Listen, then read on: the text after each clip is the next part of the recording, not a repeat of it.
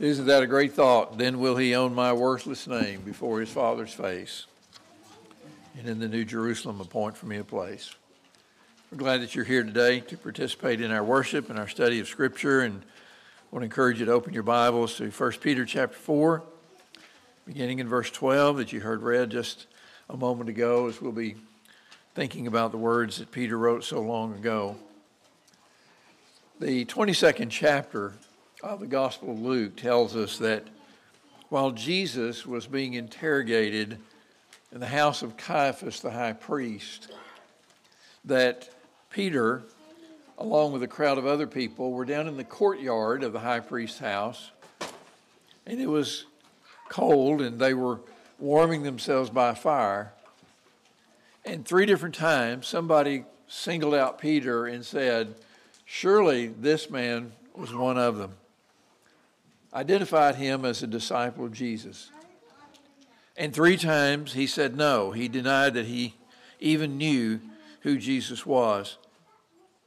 And verse 60 says that before Peter could finish his last denial, before the sentence was finished, that the rooster crowed and Peter looked toward Jesus, and Jesus turned and looked at Peter. And Peter went out and wept bitterly. Why do you think he did that?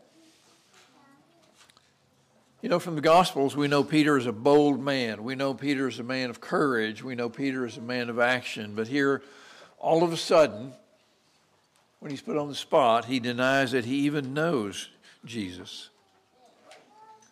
In spite of the fact that he'd been warned by Jesus that this would happen, in spite of the fact that he had declared openly, fiercely, Though they all fall away from you, I will never fall away, he said. I'll die first, he said, before I would ever deny you, and yet he did it. Why do you think he did? Well, obviously, he was afraid to be identified with Jesus. It was dangerous to be identified as a companion or certainly the disciple of a man who was about to be crucified as an insurrectionist. And Peter very likely could have faced crucifixion along with him, and he knew that. But I think there's something else going on here besides just the fear of death. I think it's the fact that Peter got caught off guard. I think it's the fact that he thought by mixing and mingling with the crowd of people in the courtyard that nobody was going to single him out, nobody was going to point to him and say, Surely you're one of them. Surely you follow this man. I think he was caught completely off guard, and because of that, he did something that brought him grief and brought him shame. But I'm sure he also learned something from that experience. I think he learned, first of all, never to be caught off guard again. And as far as we know, he never was. But also, never to be ashamed of following Jesus. When we look at our text today, Luke chapter 4, oh, excuse me, 1 Peter chapter 4, verses 12 to 19, Peter is writing to persecuted followers of Jesus. And he's writing to them to avoid his mistakes, he says. And so he tells them two things not to do. He says, Don't be surprised in verse 12 at this fiery trial that comes upon you, and don't be ashamed of Jesus our Lord. Don't be surprised and don't be ashamed. He talks about not being surprised in verses 12 through 14. Beloved, do not be surprised at the fiery trial when it comes upon you to test you as though something strange were happening to you. Now, if you've been with us the last several weeks, you know that all through this letter, he's talked about it. He's talked about suffering, he's warned about it. And he's trying to let these believers know and let us know that following Jesus means that we should expect suffering because we're living in a toxic world. We're living in a world that does not love and honor our Savior. We're living in a world that does not respect the fact that we follow Him and put Him first. We're living in a world that does not respect the fact that we try to live by the standards that He taught and that we know is God's will for His people. And so, suffering, Peter says, is to be expected. Don't be surprised at it, he says. Don't act like this is something you didn't see coming. Don't act like this is something that you never thought could happen to you because it is to be expected, he says. And notice that he says, don't be surprised when it happens to you, not if. He doesn't say if it happens to you, but when it happens to you. People who are serious about following Jesus and living righteous lives will always, will always be misfits in a world that does not honor him or the Christian way of life. You know, suffering for Christ can take a lot of forms. Peter mentions a fiery trial, a fiery trial. And I don't know how literally he meant that, but I know that obviously the people to whom he was writing were experiencing some serious suffering. This is not minor stuff here. This is not being shunned because of Jesus. This is being punished. This is being hurt. This is perhaps even being martyred. I don't know that you're aware, if you're aware of it or not, but the, the numbers vary. The statistics are kind of hard to nail down, but it is certain that tens of thousands of Christians around the world are martyred every year because they believe in Jesus. I'm not just talking about people who die who are believers in Jesus. I'm talking about people who die because they're believers in Jesus. They are martyred for their faith. It's happening all over the place. It happens in Iran and in South Korea and South Sudan and in Pakistan and in India and in Nigeria and in a host of other places. People die for their faith. They suffer this fiery trial that Peter is talking about. We noticed several years ago in our food pantry that a lot of people from Egypt were coming and getting food, and they were newly arrived immigrants. Most of them could speak no English and usually had to bring a translator with them. And one day I asked one of the translators, Why are so many people moving here from Egypt? And she said, These are Coptic Christians, and they're being persecuted in their homeland, and they had to leave or they would have been killed. Because there is a, an effort to kill all believers in Christ in their country. Can you imagine that? An effort to kill everybody in the country who believes in Jesus. And so they were fleeing in order not to be killed for their faith. And then notice Peter also mentions another kind of suffering in verse 14. He said, If you were insulted for the name of Christ. Now that hits a little closer to home, doesn't it? I imagine more of us have been insulted than have ever been killed for our faith. In fact, I'm pretty sure nobody here this morning has ever been killed for their faith. but a lot of us have been insulted for our faith or about our faith. That happens uh, a lot. There's not anything unusual about that. But such insults were even worse in Peter's time. And the reason they were worse was because Peter was living in what was called a shame and honor culture. And there are a lot of shame and honor cultures around the world today. In a shame and honor culture, if you are honored, it brings honor on not you, but to your family and to your community and to your nation, and, and it just kind of flows out and like, you know, ripples from a stone thrown in the water. And the same way, if you bring shame, it's not just shame on yourself, but it's shame on everybody around you. It's shame on the people who raised you. It's shame on the people among whom you live. They're all embarrassed. That's the way it works in shame and honor culture. And so to be ostracized by the people whose, whose respect you desire was about the worst thing that could happen. And so when Peter says, if you're insulted for the name of Christ, he's talking about a very heavy penalty. He's talking not just about a put down, he's talking about something that brings actual shame and humiliation, public humiliation on the person who experiences that.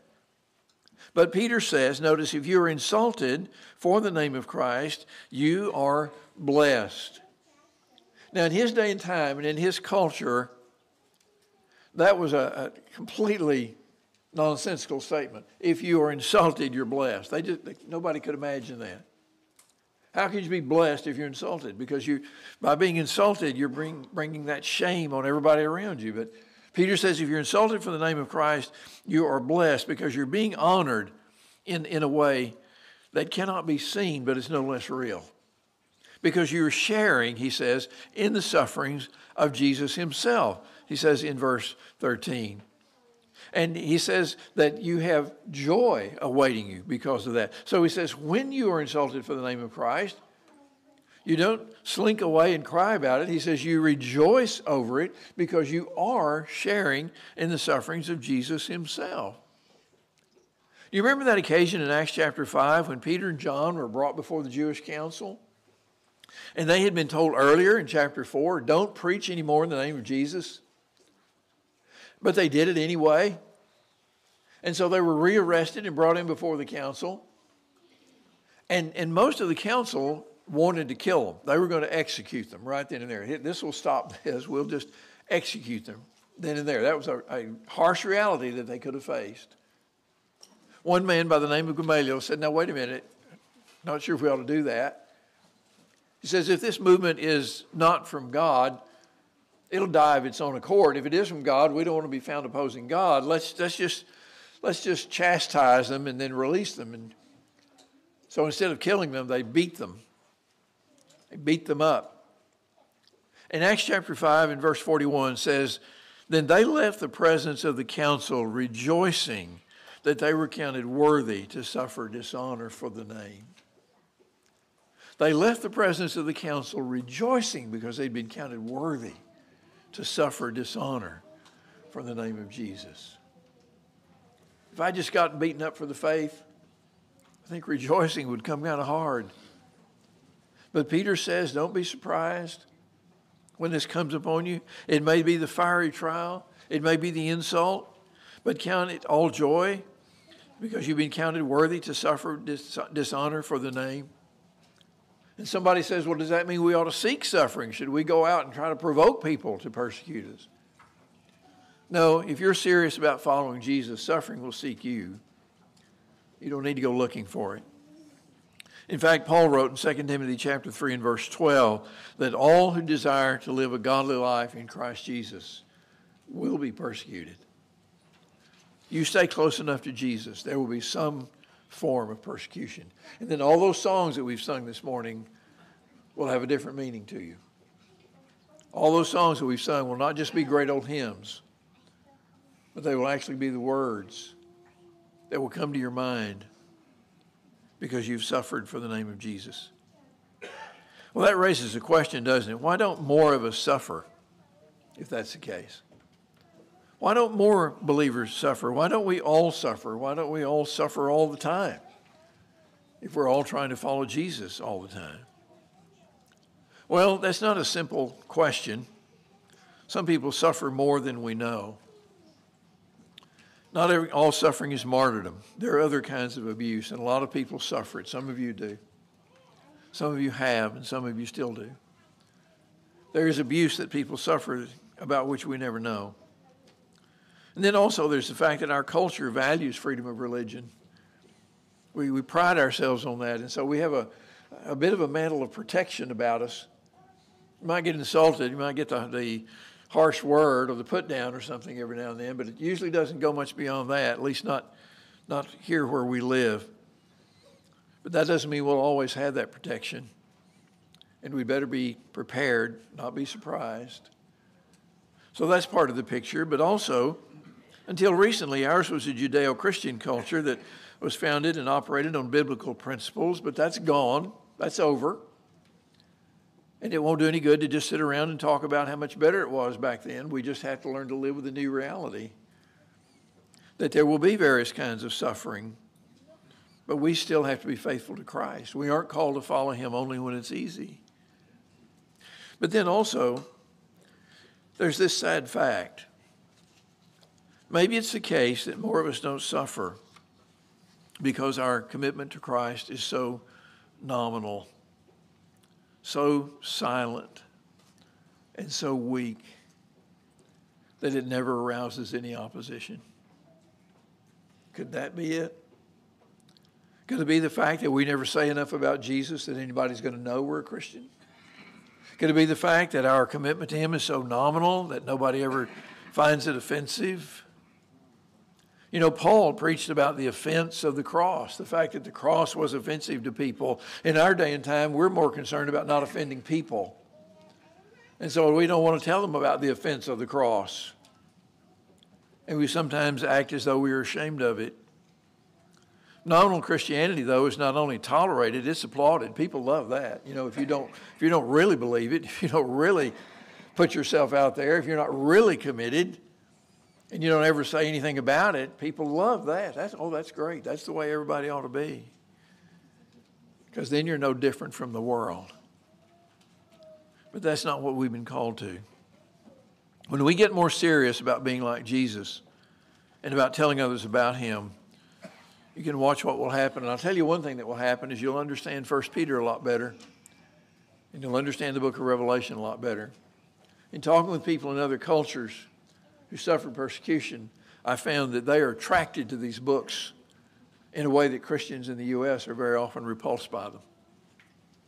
Whereas we look at Revelation and say, what a strange, weird book.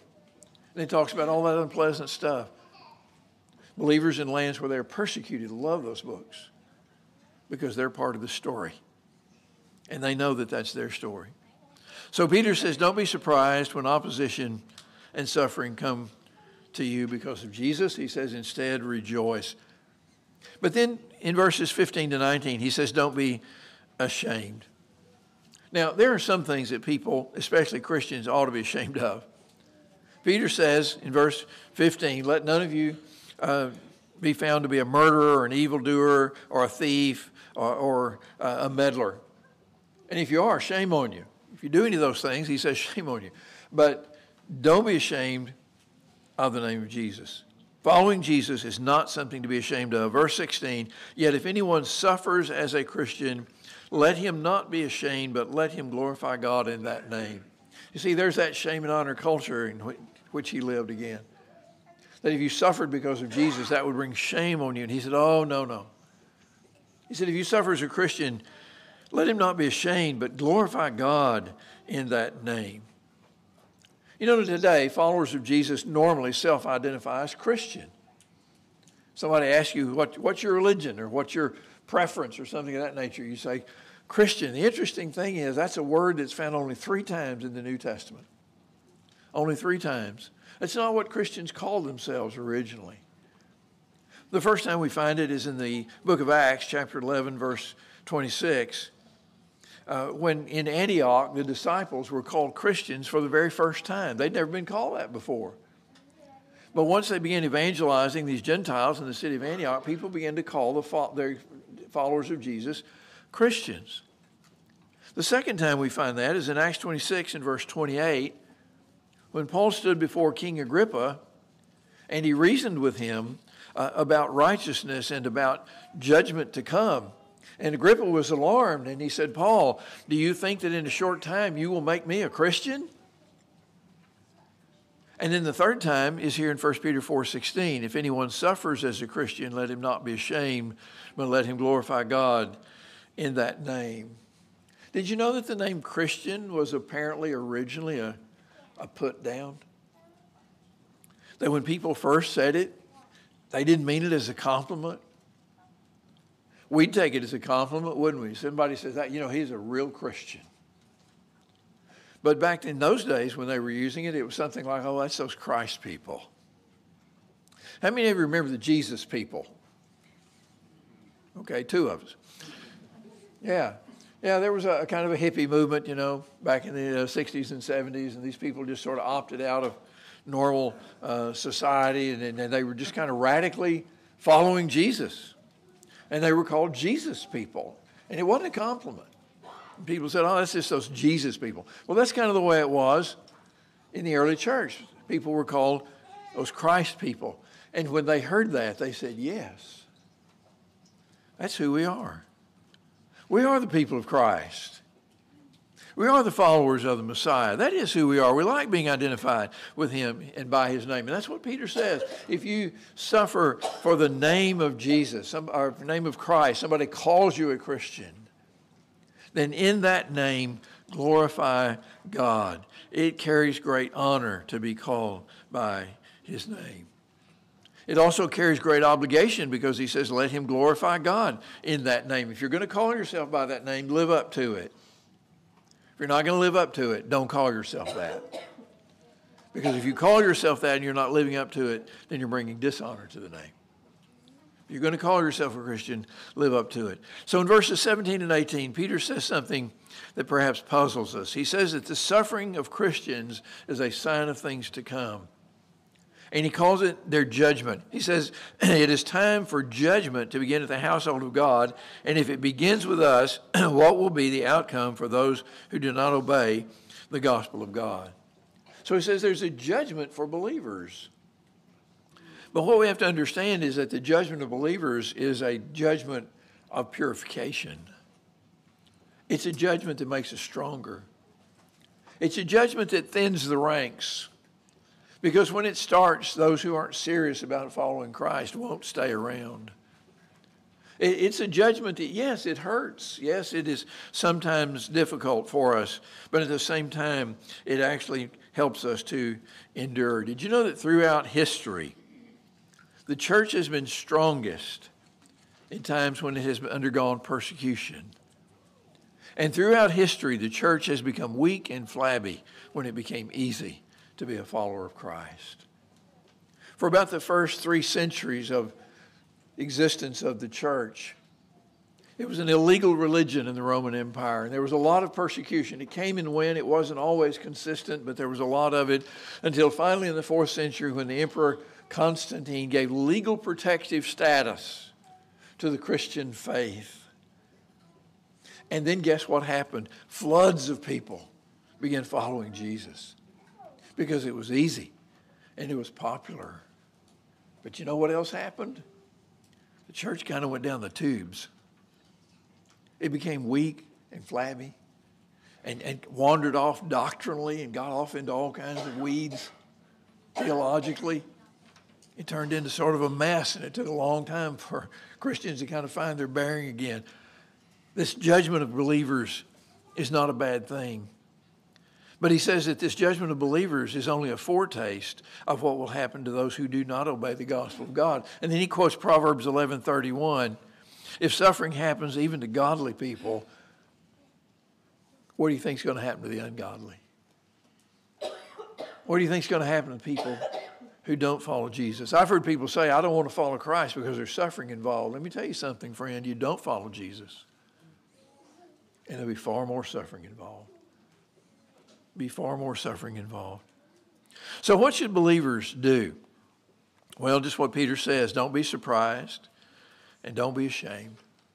Verse 19, therefore, let those who suffer according to God's will entrust their souls to a faithful Creator while doing good. Just entrust your soul to God and keep on doing the right thing. Whatever you're going through because of your faith, you can be certain of God's blessings. You can be certain, you can be certain of ultimate victory. So just keep on doing the right thing. Here's the way Paul put it when he wrote to Timothy. He said, Therefore, do not be ashamed of the testimony about our Lord nor of me, his prisoner, but share in suffering for the gospel by the power of God who saved us and called us to a holy calling, not because of our works, but because of his own purpose and grace, which he gave us in Christ Jesus before the ages began, and which now is even manifested through the appearing of our Savior Jesus Christ, who abolished death and brought life and immortality to light through the gospel, for which I was appointed a preacher, an apostle, and preacher, and teacher, which is why I suffer as I do. But I am not ashamed, for I know in whom I have believed, and I'm convinced that he is able to guard until that day what has been entrusted to me. I'm not ashamed, he said. So Peter says, don't be surprised. Don't be ashamed, but be sure to obey the gospel of God and stay close to Jesus no matter what. Let's stand together and sing.